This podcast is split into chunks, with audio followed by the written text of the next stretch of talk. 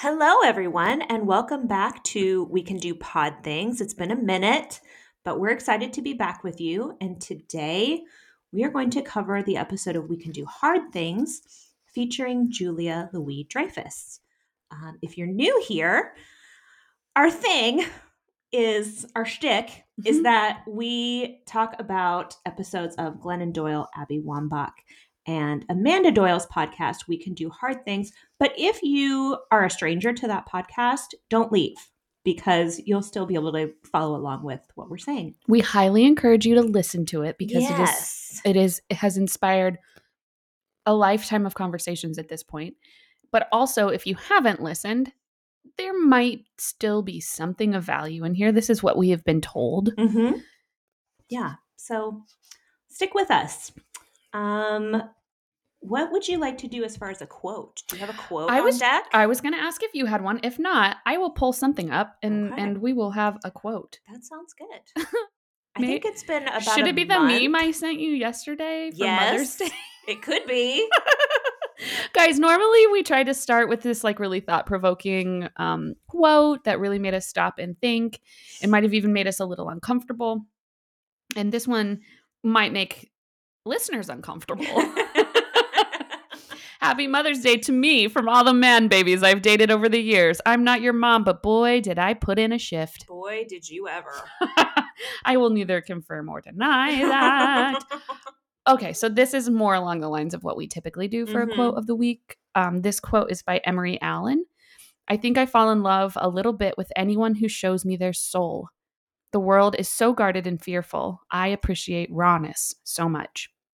And that pretty much encompasses, I think, why we like the pod Glennon's podcast so Mhm. much is because it is raw and honest and a little bit soul bearing. And it can be really hard to know who has earned the right to see those parts of our souls. yeah.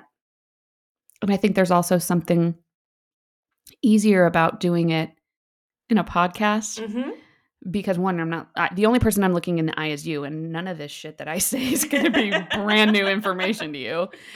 Um, and also because you you know that people are choosing to listen to it, and so Yeah. there's like a little less rejection Yeah. there. We're not just trauma dumping on people. Oh, exactly. We're we're not assuming without their consent. Okay? we're assuming you want to hear all this bullshit. So if you don't, blessings on your day. Exactly.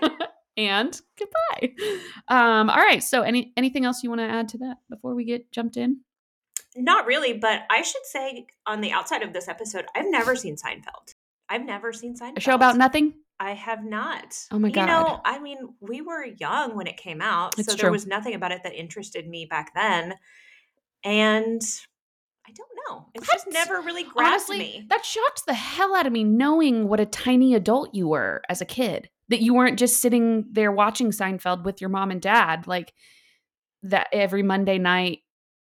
Honey, I was watching Murder She Wrote. I wasn't Okay, a tiny fair. adult. I was a tiny senior citizen. I was watching Murder She Wrote and Golden Girls. which is pretty much true today as Mhm. well. Anytime I come in, you're generally watching Murder She Wrote. oh my gosh, I wish they had gotten an episode with Angela Lansbury before she passed. Oh, I know. Um, well, R.I.P. on that. Yep. So the the title of the episode for Glennon is "Why We All Lie" or something about that. How honest can we be? How honest can we be? Yeah, and it, it's interesting to me that that's really they really only talk about that in like the last maybe ten minutes. Mm-hmm. of the of the episode but it's it's relevant and i wrote my notes in a slightly different format today than i usually do so we'll see how that translates to digestible content Okay. so here Let's we go do you want to start Uh, the first thing that I wrote down is she talks about what a unique opportunity she had going to an all girls school yeah for leadership and to just exist without the pressure of trying to impress boys. right and that she f- attributes that to her being open with um being funny Yeah.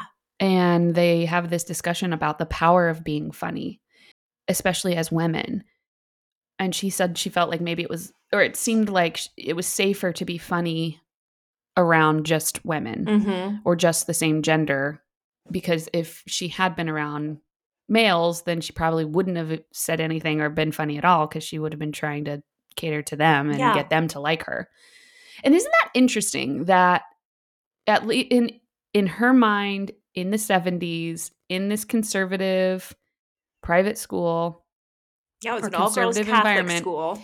that to her being funny was not something that men would or boys or whatever would find likable but Mhm. women would and I, I guess that really is this discussion of what is it about being funny as a woman that is so intimidating or or has so much power and that is a valid question I liked that Abby drew the connection Mm. that she will sometimes find herself in circles where there are certain men who reject her for being such a good athlete. because they aren't It unsettles them. And she said, Those same men are probably the ones who don't like you because you're funny. right and not and, and julia points out you don't not everyone has to be funny Yeah.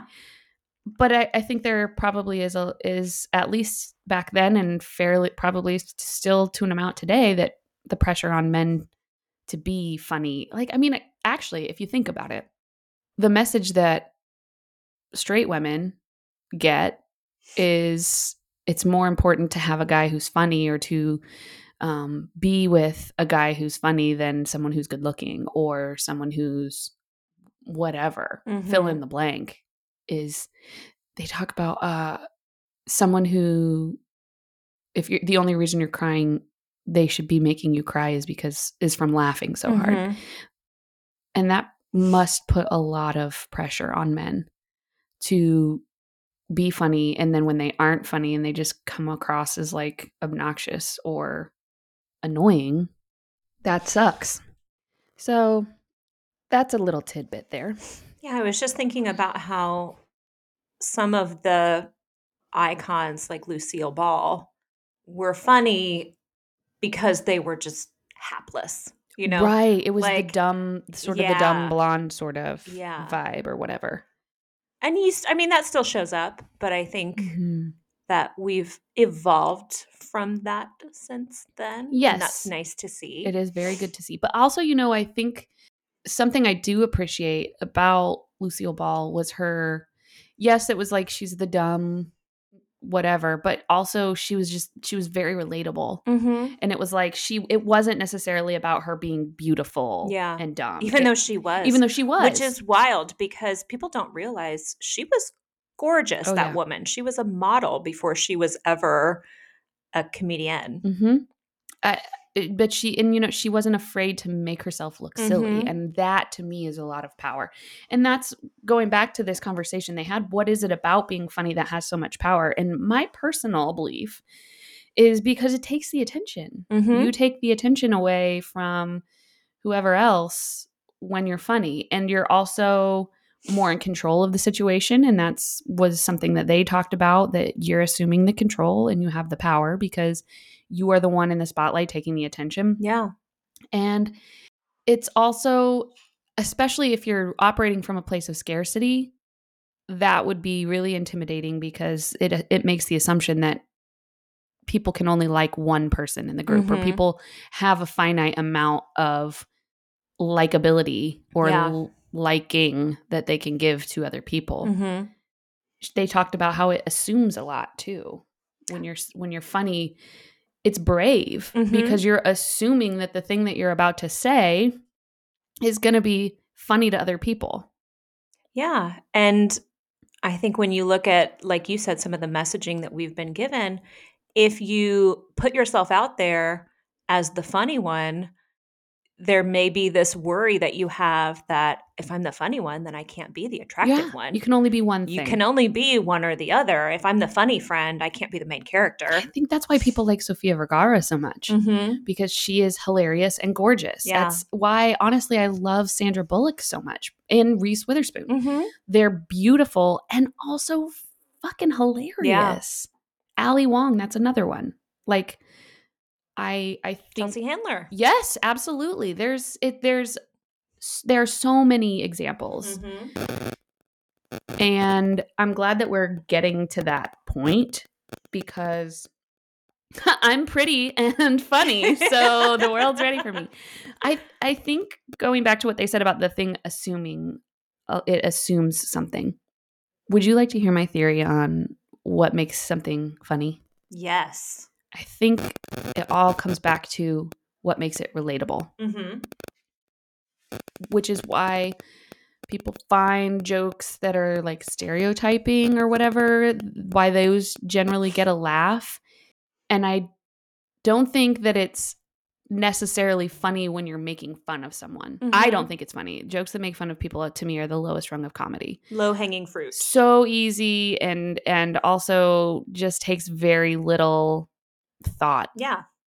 I think though the the what actually makes it funny is that we all know someone like that. Yeah. We might not think that they're a horrible person or that they deserve to be torn apart on stage, Mhm. but there's the relatability of it. And maybe that's also a little intimidating to people when someone else has the ability to relate to other people that they may or may not feel like they have. Yeah. And they're a bit of a loose cannon because Yeah. if they're willing to say the thing that usually doesn't get said, that can be scary. Yeah, they're not and they're not controllable. Mm-hmm. That can be scary too. I mean, that almost always is scary. I'm thinking about because we were talking about Lucille Ball and how honestly just beautiful she was. But as a kid, I never thought of her. I didn't think of her as a troll, right. but I never thought of her as beautiful. I never thought of Julia Louis Dreyfus Mm, as beautiful, and she is drop dead gorgeous. absolutely. I never thought of Fran Drescher as being beautiful. Yeah, and that God, Fran Drescher, love Mhm. her, and also she has just been dealt some real shitty stuff, Mhm. all because she can create a character's voice Yeah. that is annoying. Mhm. She's not even. And is it even annoying, or is it just? I don't know. I mean, to a degree, yes, but that doesn't mean she's not funny, or that doesn't mean that her her funniness lies in this isolated laugh that she does Mhm. for a character. Yeah, because that's a bit, and you can only run so Mhm. far with a bit. You Yep. got to have some substance underneath it. Yeah. Love it. So that's that's what I have to say about that. Mm-hmm. Can we talk about how the next thing that they really talk about it was one, how she started going to therapy with her mom when she was in her 60s and her mom was in her 80s. 87, I think, Yeah, right? Yeah, 87. Um and she references the one and only Jane Fonda. Mm-hmm. in the episode that that they did with Jane Fonda about how she had these she was having these multiple different acts mm-hmm. of her life and I was like whoops there's that mutual stardust Jane Fonda is everywhere right now. Yeah. She just she had a, a, podcast. documentary yeah She just recorded a podcast that I started listening to today with Dax and Monica. She appeared on Julia's new podcast. yes yes What's it called? Wiser Than Me. Mhm. um Jane's having it doesn't even feel fair to say Jane's having a moment No, because because Jane it's her- never not it's iconic the moment. Right. Um, and that she talks about her mom had written her a letter about her dad. Her parents had been divorced before she even like really remembered. Mm-hmm. And um her dad had passed away and it was his birthday and her mom wrote her a letter and had said that she'd been thinking about him and there were so many things that she had wished that they would have talked about that they couldn't. And Julia calls her up and she's like, "Why can't we?" Yeah. I love that. Mhm. I am all about the questioning why.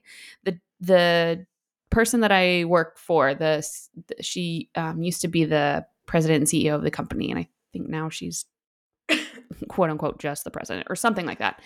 Um, she talks about the five whys, and I think there's a book that talks about it too. But she also teaches at Ball State. She teaches in in this like field that we're in. The five whys. If you keep asking the question why up to five times, Mhm. you'll find the actual answer to the question. Huh. And it helps me a lot of times. It, It, doesn't, even- work for my kids. After the fourth time, I go, just because. the answer is just because. I think that there's a specific dynamic in which it is generally okay. Um, but it helps me too in a lot of the inner critic things, the inner Mhm. voice things, or my insecurities, and go, okay, why do I care about that? yeah. Or why would I be upset if that happened? Why do I think that I need to do it this way? And it's a, I think that it's that getting, it helps us get to that reason Bringing it behind to the reason. Yes, bringing it to consciousness in the root of the thing Mhm. rather than slapping a band aid on a bullet hole. Helps do a little bit more of the surgery of tying off the artery. Mhm. There you go, Laura. There's another metaphor for you. I hope you liked that one. I am just very impressed by any mom who's willing to go to therapy with their child because as much as I would love to say that I will be open to hear all the things that my kids want to say about me one day, that is a hard one. it's scary. And that's the next thing I have written is there's bravery in the retrospect. Mhm. There's bravery in being able to go, you know what? I understand that I know that I did the best that I could Yeah. and that I fell short at Yeah. times.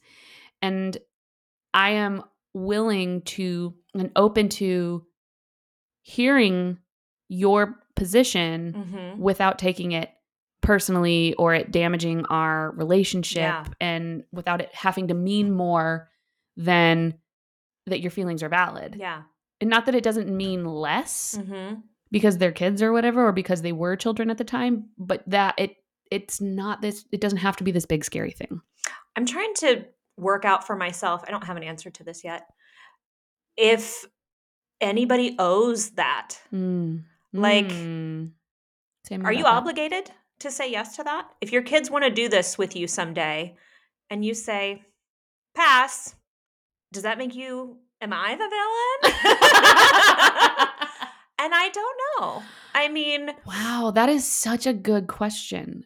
I, my gut instinct, my Mhm. first instinct is when we choose to be parents, our responsibility to them doesn't end when they're 18. yeah. Some responsibilities do, Mm-hmm. but that responsibility to model the next phase Mm-hmm. doesn't end. But also, there boundaries. Yeah. We are allowed to have boundaries as parents. That's what an excellent question. I think it kind of also falls it can be it can fall under the topic of can you be um a good dad but a poor husband? Mm-hmm. Like that's not anything that you and I have ever had to talk about because Justin is a wonderful husband. Shout out to Justin. Um the man got me a Taco Bell gift card I for mean, Mother's Day. honestly, he VIP. knows. He knows. Um, but you could probably make arguments for both sides. Mhm. What are your thoughts on that? And I I know that whether or not it's owed is not the point. right. You know, there's really no reason to sit with that extensively Mm. because it misses the point. If you're doing it because you feel like it's Right, owed, but right. you're not opening your heart to it, That's not that's therapy. missing the mark. Right, yeah. But I'm also just curious about how we react when someone says, Oh, I wanted to do this with my parent, but they weren't interested or they declined. Mm, how we as practitioners. Yeah. I I don't know if I want to be so quick to say that's a failure of theirs. Right. You know? Right. Because that assumes that we're judging character of somebody that we don't know. Yeah. And that always gets tricky Yeah. in therapy because that's not really our job. Mhm. it's okay. I think it's there's a place for saying this action or this behavior was wrong or Mhm. that sucks or Uh-huh. that was really shitty or whatever but that doesn't equate that doesn't mean you get to make a judge on their moral character Mhm. or their overall fitness to be a parent and honestly Julia Louis Dreyfus had the most beautiful outlook of her own father Mhm. who was narcissistic and um, those are her words and could be very cruel. And I loved the question that Glennon asked what can you tell us more about what it was like to be loved by him because it makes it assumes positive intent Mhm. and it's generous as fuck in that it assumes yes your dad said and maybe did things to you that were very cruel and very unkind and Mhm. very hurtful and f- fucked up but that doesn't mean that he didn't love you Yeah. and she talks It's a ab- reminder that not every narcissist is vile. right it really is Because she said he was a narcissist and he was also super But, uh, interesting. yeah, right. Like he he was a narcissist and everything was about him, but because he was interesting, He- and he was intelligent and he could run the room. And he just maybe didn't know where to put that. Mm-hmm. And she talks about him not having a great childhood or having a pretty miserable childhood, Mhm. and um, you know, we say this often: we're not responsible for the trauma that happens to us, but we are responsible for the way that we respond to it. But that does make it easier to look back at things and go, oh, maybe it wasn't this huge flaw on my part or their part Mm-hmm. in that they were an horrible person, unloving, and just could never give me what I want Mhm. or what I needed or deserved. But that they just they were they did the best that they could, and Yeah. it wasn't enough. Mm-hmm. That's kind of that's hard, but that is also something Jane Fonda talks about. Mm-hmm. That as you watch your parents get older, you start to realize, and as you often become a parent yourself, or at least as you become an adult yourself, you start to realize like our parents were flawed people Mm-hmm. are flawed people, just like we are. And they're just trying to figure shit out the best way that they know how.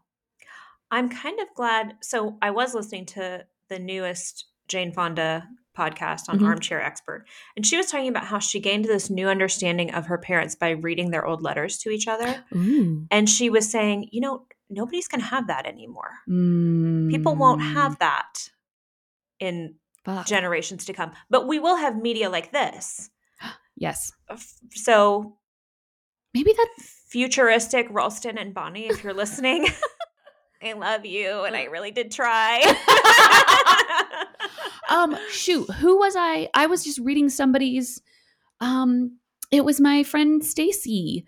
Uh she had just posted yesterday for for Mother's Day that her she and her daughter aren't like mushy gushy like they don't have these long deep conversations and that's just not their style they they bond and they laugh together Yeah. and they make fun of their dad her dad her daughter's dad stacy's husband Mhm. together um but her daughter had written her uh, a letter for mother's day Mhm. and and gave it to her and she said i now understand why my mom always asked us for handwritten letters Mhm. because you can hang on to that and you can look and uh, there's it's kind of similar to this whole podcast stuff is like Mhm. you're writing it you have time to take your time and phrase it the way that you want to and erase sections if it doesn't feel quite as succinct and also you're not there's it's lower risk. You're not Mhm. looking that person in the face. And usually you're not sitting in front of them while they're reading it either. You're giving them some space and some time and it respects boundaries to read it and and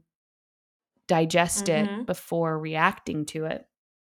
And that makes so much sense. Like that would be a big pro in the pros and cons categories of handwritten letters. Yeah or even ha- just cards handwritten car- cards with notes in them i wish all of our communication were like that i hate talking i hate talking out in the real world this is why you're the yang I would love to have a communication style where everything that you say is thought out beforehand. I don't like to Mm. be on the spot with my thoughts. Wow there's some stuff to unpack there Oh, I know. i mean and also that's perfectly way acceptable More comfortable.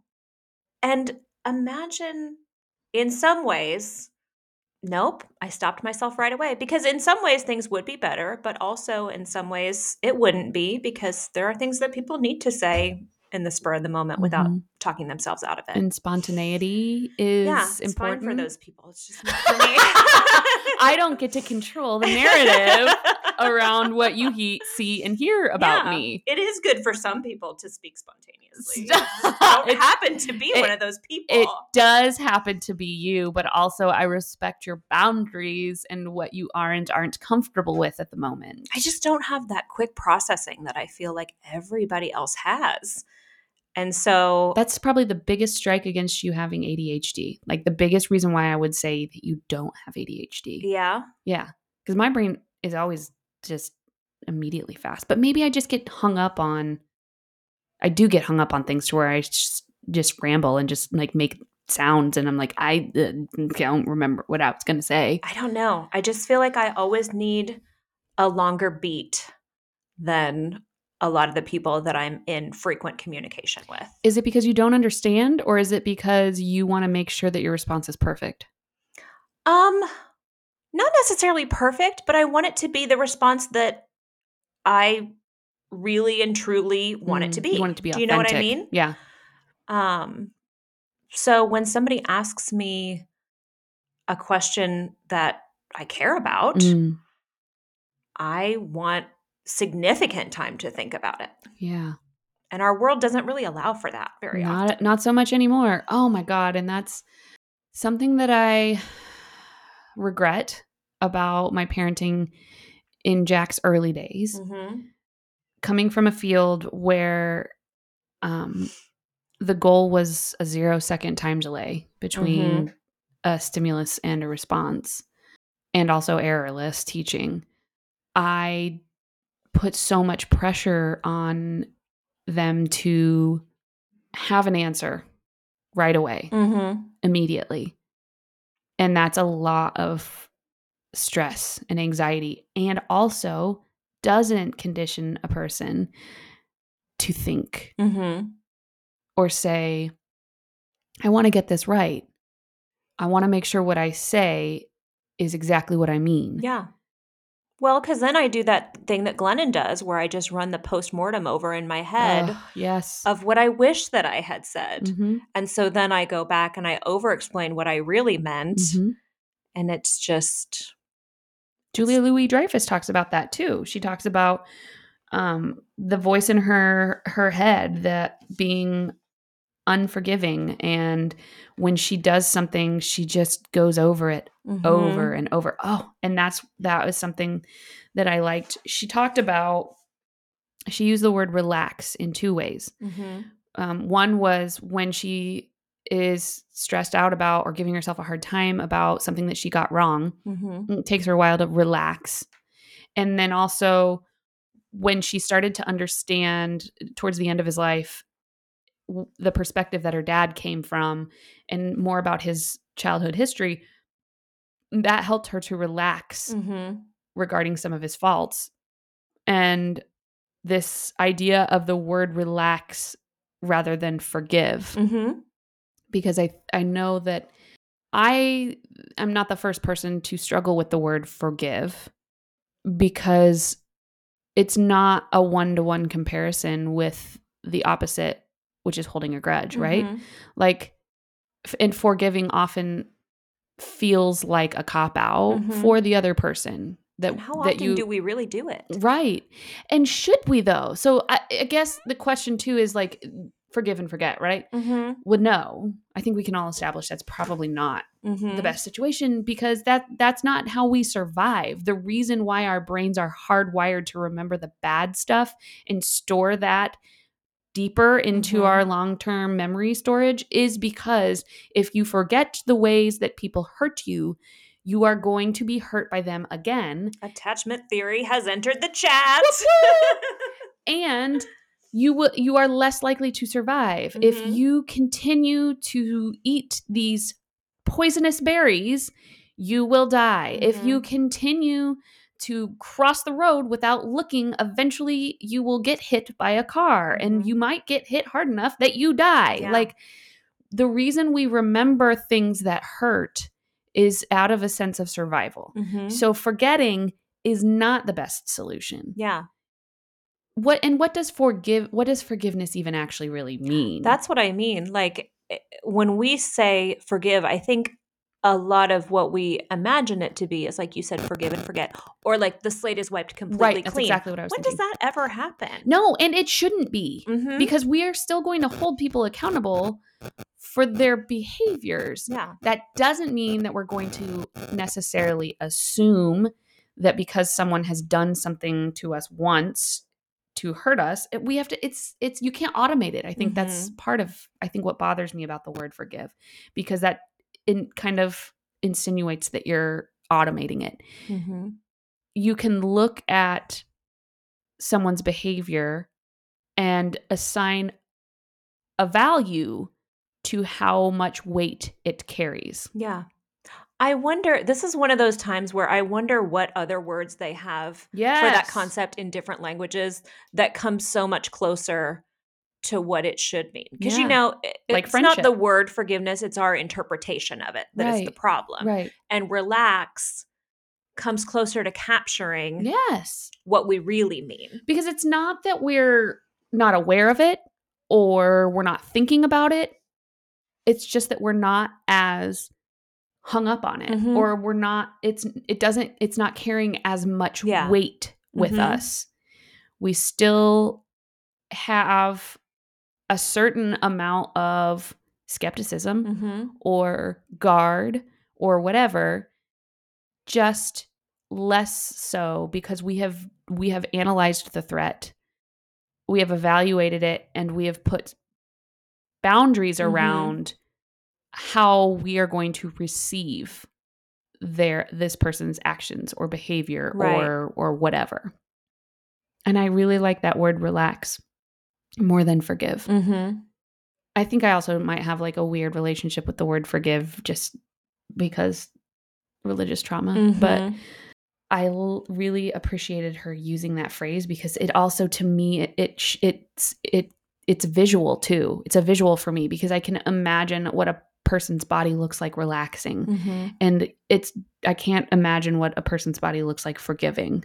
I wish we could have somebody who is somewhat of a biblical scholar be a guest sometime Okay. because um, I would love to know Mhm. like what is it Hebrew is the Bible written in Hebrew like the word forgive Aramaic, shows up often in what we know Mhm. as the Bible Mhm. but they didn't use the word forgive they used a different word and what might that have t- interpretation held that the word forgive maybe doesn't man Jane Fonda we just right. keep coming She's back to on you it. but like be whole the way that God is whole, Not holy. not holy. hmm Yeah.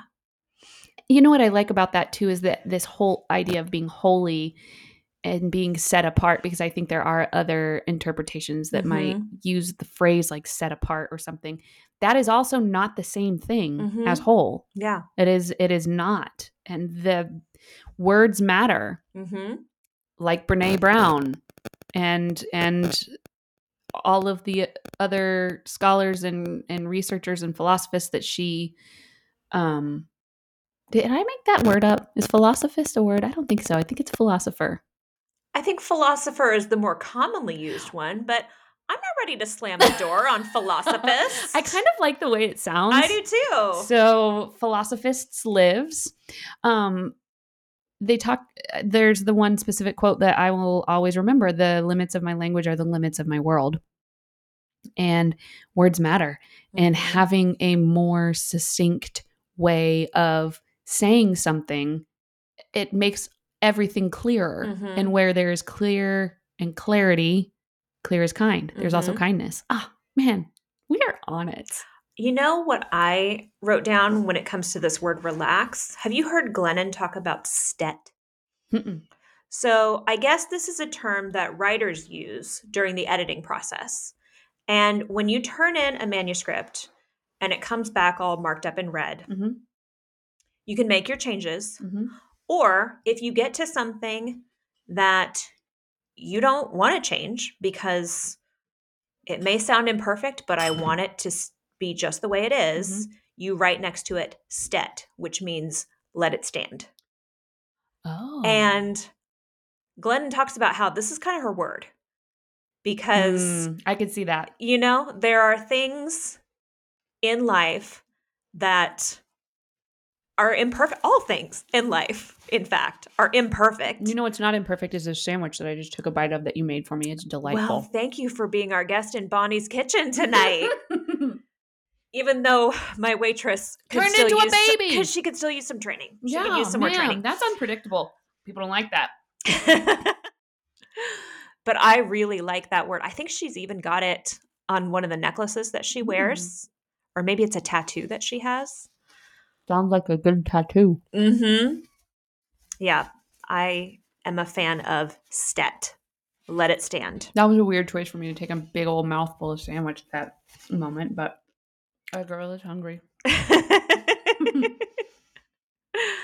I have written down, I loved it when Julia talked about being such a fan of watching her son play his sport, and they went to the championship, and she said it she had tournament, to sit. Yeah, Which is adorable. That's Yeah. like real sports term. Like instead of the the March Madness tournament or the Sweet 16 or Mhm. whatever it is, they just call it the tournament. the tournament.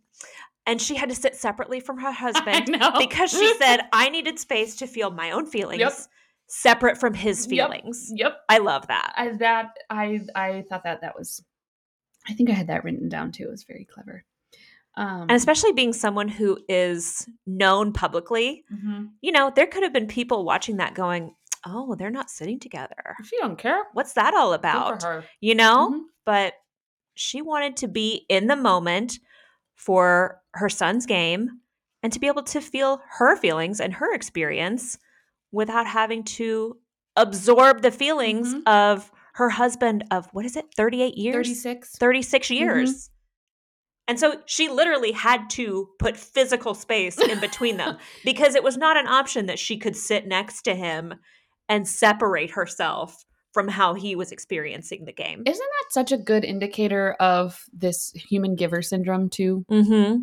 Which women don't have the majority on or the women women don't necessarily own Mm-hmm. but it ha- it it happens often in women that we are we take on the responsibility of taking care of everybody else including their emotional needs Mm-hmm. and and I love that they have the type of relationship where she one can Mhm. recognize that's what she's doing two ha- has the ability and wherewithal to set a boundary around that and he encourages that I wonder if it's even reciprocal. i'm sure it is I wonder if he also needed that. valid i have to put the sandwich down because it's just too good um Leave us a good review on Yelp. Mhm. I'll it'll have to be four stars. I would give it five stars, but that whole turning into a baby at the end is really weird for me. yeah, that's fair. We get that a lot. I the next thing I wrote down was dread of the empty nest. Can't relate. Ooh. Transition to college. Don't think about the leaving. Okay, Mhm. so I do often think about my kids leaving. Not necess- not in, and not even in the oh my god we're gonna get into a car accident and they're gonna die. I mean, don't get me wrong, I still have those those thoughts too. Mm-hmm. but I also we joke around in my house, and maybe it's not a joke to Jack, but eventually he will understand that it is a joke that he's going to live with me forever. Mm-hmm. And I- you know what? I think provided that we he makes a good roommate, I could potentially be okay with that, or or be happy with that. Mm-hmm. Um, but I do think about you know someday he's going to be gone, and I think that being I hadn't really put it all together about when it's like that all the time. Mm-hmm. Being a single mom, it happens to me every week Mhm. that he is gone, and I don't I don't have anyone else in the house. Mm-hmm. I have recognized in the last month or so it's really difficult because I need that time to to take care of myself and not be on and have a break, but then also the weekends can be pretty hard because I will I will just stay in my house all weekend. Will I eat? Probably not. Mm-hmm. Will I shower? Probably not. Am I going to be in the same clothes? Probably. I will sit on my couch and watch movies Mm-hmm. that I can't watch when he's around, and that's great. Yeah. I will sit on my couch and I will play Animal Crossing for three hours, which is great because then I don't have to share and I don't have to worry about not being attentive to my kid. Yeah. But fresh air and and socialization is necessary. Mhm. And I'm at a weird place in my life right now where I my body requires a bit more rest than than it used to and I'm still learning how to give myself permission Mhm. to to take that rest. But the thought of it being like that for forever, yeah, I don't like it.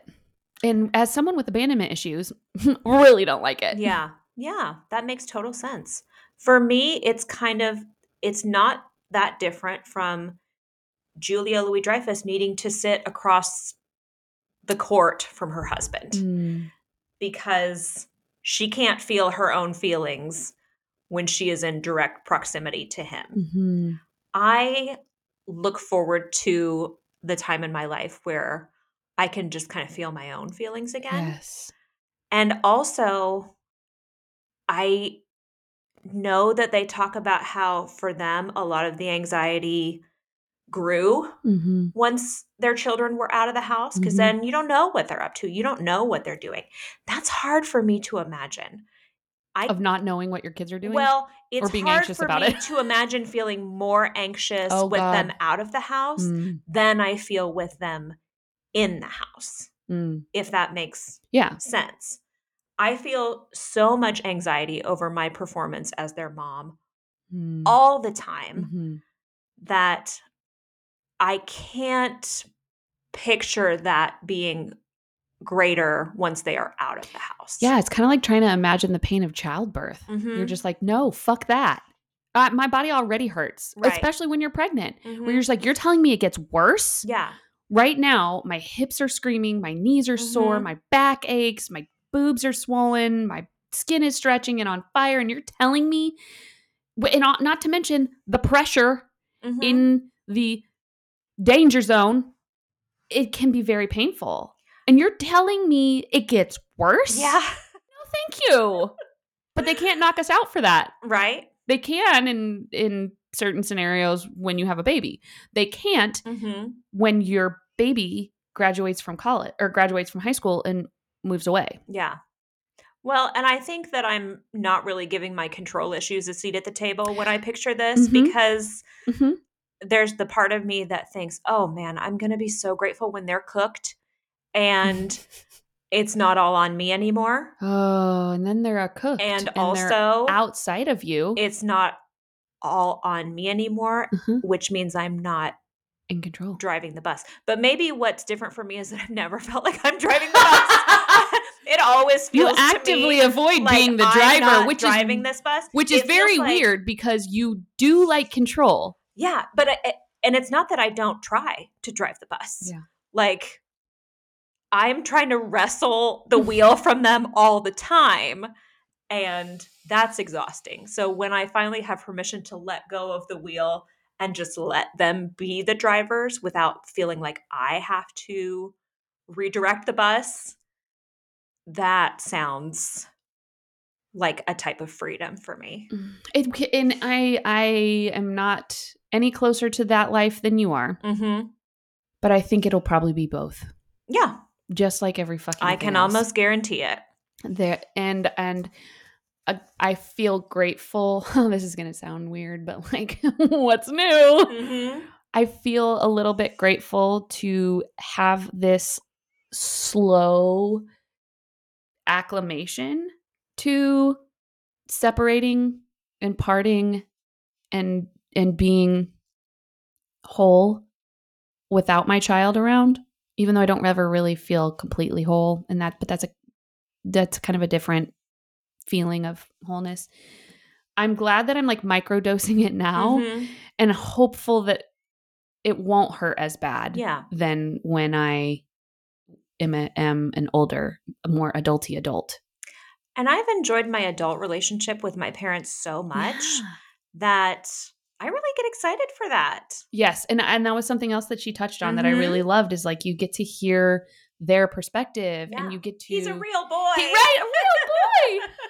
that you like you have thoughts of your own and Mhm. actions of your own and perspectives that I never thought of and I get to learn from you. Mhm. And I'm already very open to doing that, although sometimes it's painful. And I think that that's one of those things of parenting that people have called cringy, or also just don't understand the value of Mm-hmm. that it's meant to I think it's meant to be this way.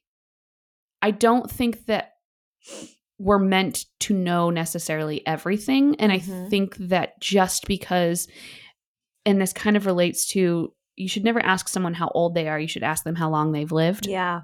I think this relates to that in that I assume to have more things figured out by the time I'm in my third act Mm-hmm. or fourth or fifth or however many acts I go through. Don't assume that I will know everything. There because the world is not static. Mm-hmm. The world is dynamic and things are changing and when we know better we do better and there are things that I might say right now that my kid may come to me in a couple years and say, "You know what? That was actually really offensive Mhm. or we don't that's that's wrong."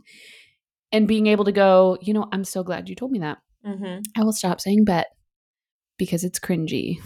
I'll stop saying cringy because it's embarrassing.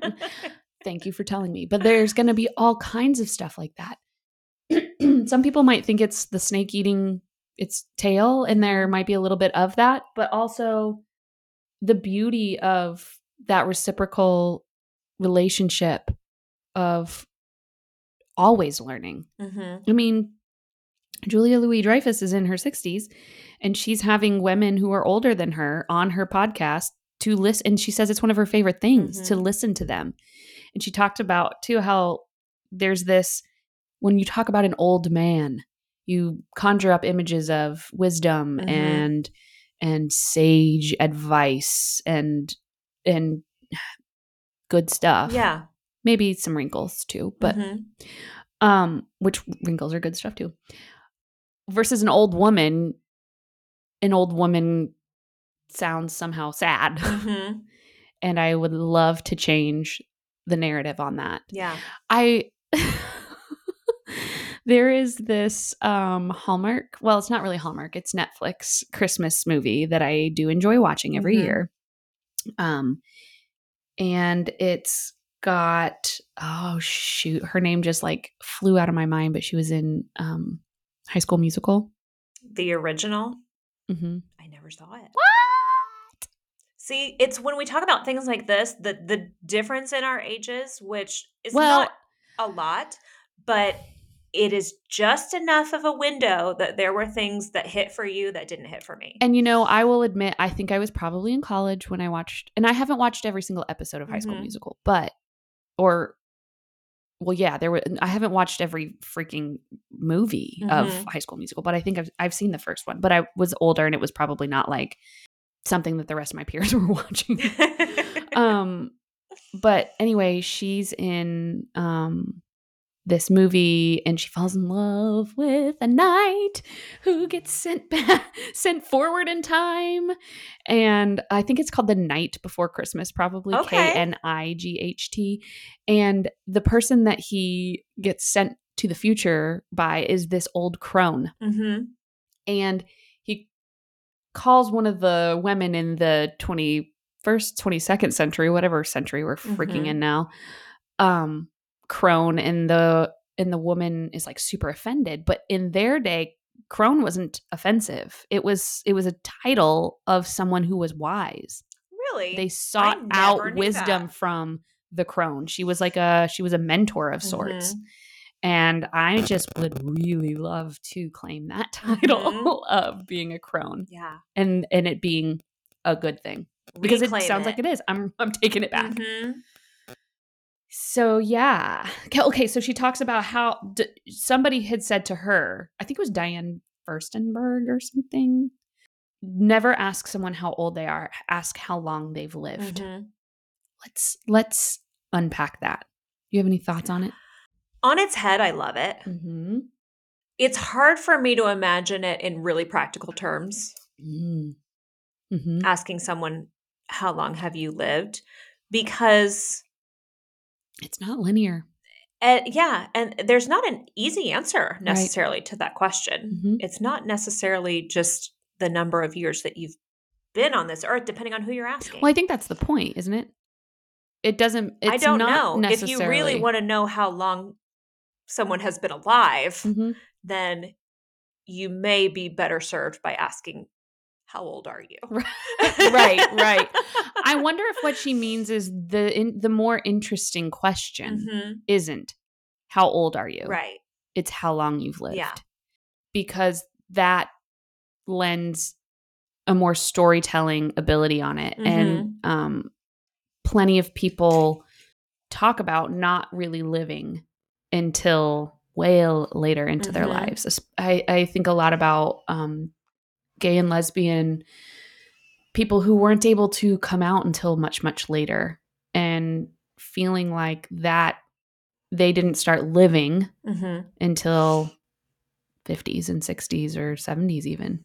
This is one of those times where if somebody asked me that question, I would just turn gray and pass out because what do you mean I have to answer that question? And you're standing there looking at me, waiting for me to answer that question in maybe five seconds. I've already wasted all that time freaking out about having to answer that question. Oh, yeah. I no. cannot. I cannot. You cannot ask me an abstract question without a warning and at least 30 minutes. It's true. I've tried to do that on this podcast before, and then I see the deer and headlights look Yeah. of her, and then I'm like, okay, I'm gonna pause. and there have even been times where I think you have said, I need to think about I that. I can't answer that. I can't yeah. answer that right now, which is I love it. I love you advocating for yourself. But that does make it a more complex question. Mm-hmm. And that's another demonstration of that kind of why behind the why. Yes. The five whys. I love it in theory. I really do. I think it is a much more interesting question to ask somebody. But you're not comfortable. But don't just spring it on people. Don't be an asshole.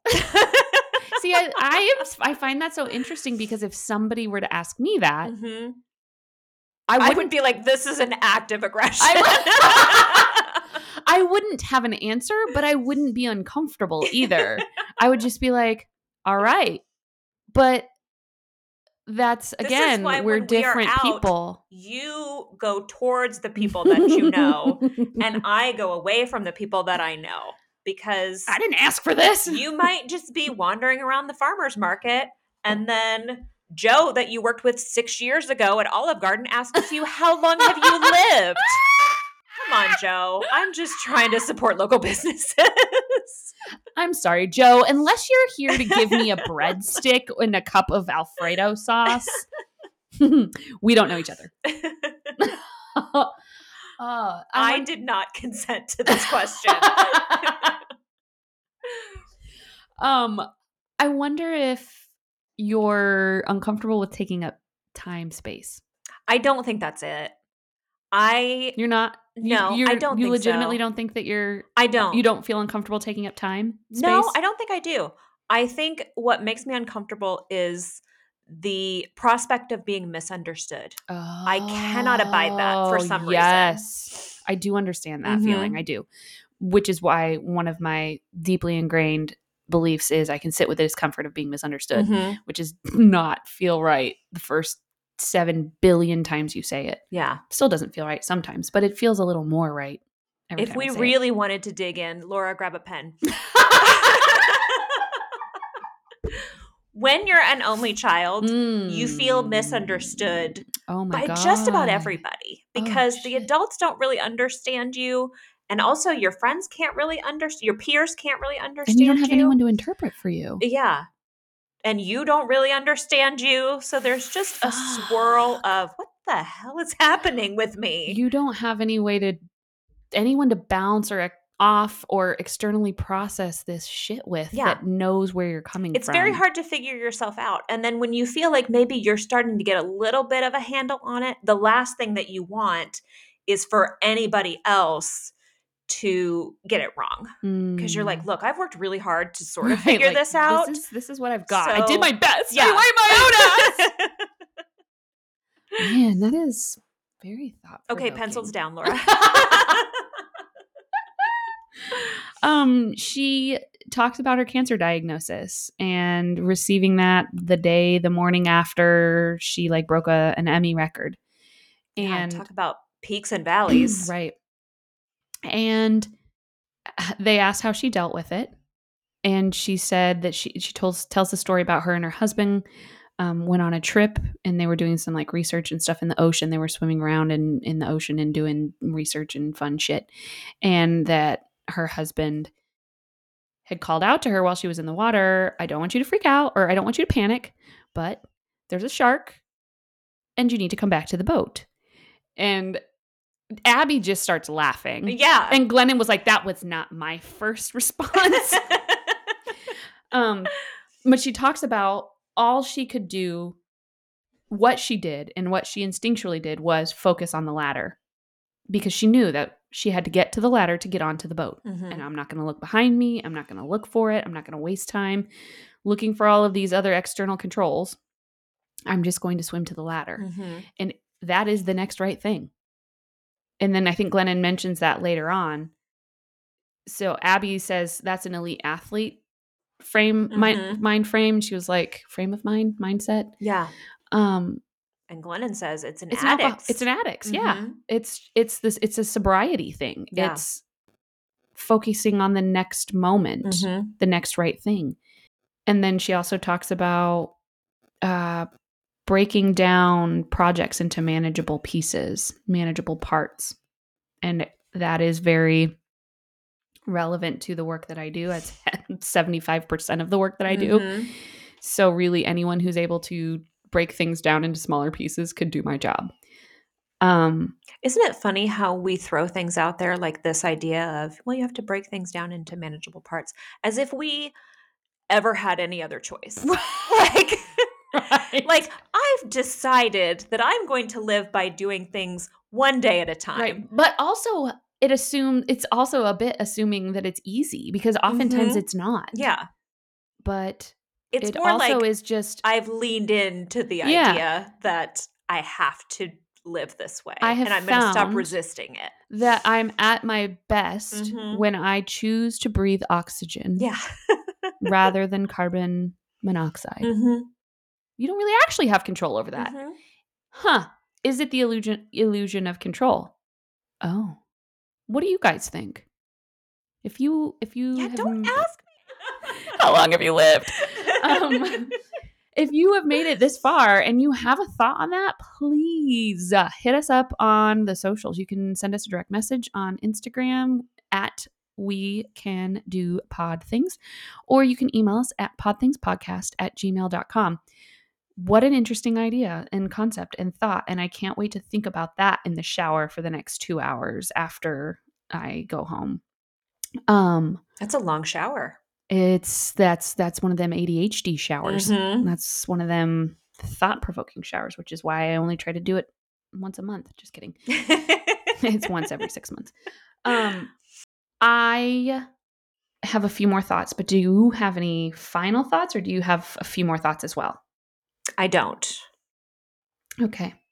Um, Amanda said the thing that she likes about that breaking things down into manageable parts, next right thing sort of thing, is it's not just focusing on what you're doing, it's also what you're not doing. You don't have to focus on what you're not Mm-hmm. not doing, but there are it is also it is as much about what you're not doing Mm-hmm. than what you are doing. And that's when she kind of talks about it being you're doing what you can control.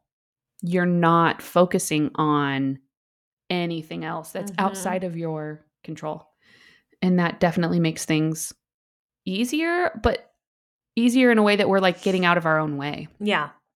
um she talks about once she had her after she had gone through her experience with cancer that she was able to share that with other people and that it was a big comfort for her being able to mentor other people through that just as Mhm. she had received that same mentorship when she was going through it and that's isn't that just the best description of a community One of the biggest pieces of advice that I give any person who asks me for advice about dealing with anything. Mhm.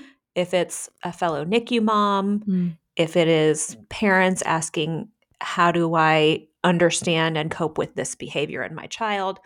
I tell people seek out a Facebook group Mm. Mhm. because not that you should heed every piece of advice that you get in a Facebook group, but it is such a huge thing to realize that you're not the only person Mm. dealing with this thing or going through this thing. Yeah. And and that whole idea of benefiting from someone else's experience. Mhm. It goes back to the whole listening to people wiser than me. Yeah. Um that is I think the essence of why connection is so valuable for us and meaningful to us. Um, she talks a little bit about that movie, You Hurt My Feelings, which I am eh, very interested in watching. And we've referenced this in another show about, and I think it, w- I might- it might, her friend Jen, I think it's Glennon's friend Jen. I'm wondering if it's Jen Hatmaker, talked about li- being lied to her whole life or lying to her kid their whole life. Oh, no, she was lied to her whole life and that she was told that she was exceptional when really she's just medium Mhm. and of course how much pressure then i immediately put on myself to be like both both supportive Mhm. and empowering and realistic and not putting the pressure on someone and um i think we talked about it in the Cheryl Strayed episode Me being a six. yeah yeah I'm a six and I'm comfortable here. and this concept and idea of what even is truth um because the in this movie she talks about her husband has been lying to her about her writing Mhm. But really it's not a lie it's he's just not been honest with his opinion on her writing Mhm. and i think that there's a quote in there where it's like it doesn't matter what i think about your writing do you like it Mhm. then good. Because is someone's opinion the truth? Right. I think we all know for a fact that no, someone's Mhm. opinion is not the truth. There's a little bit more that goes into the truth. Right. And Glennon asks this question about is what we need unfiltered truth or is love the filter that we put on the truth? And then I'm as I think about it, my brain gets a little mushy because it's like I don't I It has to depend on the situation. yeah, and and also I can't decide what is for other people what is or isn't going to feel good. Mhm. But I also know that there are ways of me providing feedback that aren't shitty. Mhm. So I have to walk between the two of those. And that's gray area that I don't love. Um Where can we? Did she talk about where we can stream that? She Is didn't. streaming. it I, it must be Mm-hmm. or it it maybe it's Amazon Prime. I I'm would just like throwing to that out watch there. it. The guy who plays her husband is from Outlander, Oh. and he's oh, a pretty great actor. oh, okay. So My final like it's thought. got potential. Mhm. Uh, yes, I we, maybe we should we should like try to watch it together or something. we should start doing movie nights because I We also really want to watch freaking should. Women Talking Ooh, because they have an episode with Sarah Polley Okay. that one day is going to be my pick. I don't know if it's going to be my pick for next week yet. I'm but- hoping that you have these all written down on a list. It's all in here. Oh God, she points to her brain. um, it's a very exceptional brain, but also if I keep everything in my brain, it's all just kind of rattling around there. Mhm. No, no, no categorization or anything. Well, what I usually do is I just scroll through her podcasts, their podcasts, Oh. and then I don't have to go really far. Sometimes I start from their first episode and N- scroll up. of things you want to watch. And well, and then I'm like, Okay. uh oh, I thought you meant which episodes I'm going to choose. No, I About meant what movies we're watching for movie night. Oh Lord, I would have to actually start writing those down Okay, well, this is my loving way of suggesting that you start writing because down. Runaway Bride is on there. Oh my because I God. that one. Yes, you know how I feel about that one. I do. Have you and you've watched? Have you watched the movie of Eat, Pray, Love? Yes. Okay. But have you? Yeah, yes. Okay. I own it on DVD now because I bought a copy of it at the Goodwill because it cost me four dollars to rent it. Do you have a DVD player? I do. Look at her. I do. I actually, I have been searching far and wide for the four Hunger Games movies Mhm. Oh, right. You did tell me that. and parts, including Mockingjay parts one and two. And then guess what? Hulu just added No, to their streaming not. platform all the Hunger Games movies. For once, the simulation has your back. It usually I know, messes with Because you. I have been having a really hard time finding the Mockingjay movies, Mhm. and then I realized I never even saw them. Well, I was going to say those could be. I, I'm not going to read the books. I don't think at this point. But I've also never seen the Hunger Games movies. None of them. The movies do zero, almost zero justice. I'm in my Mhm. unprofessional opinion. The movies are be skippable. a good companion to once you read the book. if I have no intention of reading the book, should I skip the movies? Nah, you can watch the movies. Okay. They're fine, but they're just a very incomplete hmm example. It's it's yeah. But Harry Potter, probably. You don't. that's exactly what I was actually going to say. You don't know what you don't know till you read the books. Right. Right. It's they're still enjoyable on their own, but they're just way better in the written form. hmm Um my final thought that I would like to mention is what their la- the last thing they discuss is her marriage and how they've been married for 36 years. And she says this thing that is so beautiful. What a unique gift of a long ride. Mm-hmm. and being with that person that like you've all you've seen some shit you've been through Mhm. the shit and good stuff and shit and forming and the bond and strength we know we know that this this is it's it's breaks and repairs hmm it's fractures and repairs that's that is what makes the foundation for the most meaningful friendships Right. especially with the repair. But um isn't that I just thought that was just such a beautiful way of talking about their relationship, the Mhm. unique gift of a long ride. I love it. I do too. You know what else I love? Hmm. Our listeners. Me too. Super big fans of you guys. Thank you so much for listening. Um, if you again have any thoughts or you would like to join in on one of our episodes, we now have a really great setup so we can have three people. Yeah, calling all biblical scholars. Yes, seriously. Um, please come and speak with us. You can contact us at podthingspodcast at gmail.com or sending us a message on Instagram. We can do pod things underscores beneath each word or separating each word. All Mhm. right. I'm Annalyse. I'm Emily. and this has been We Can Do Po- Pod Things.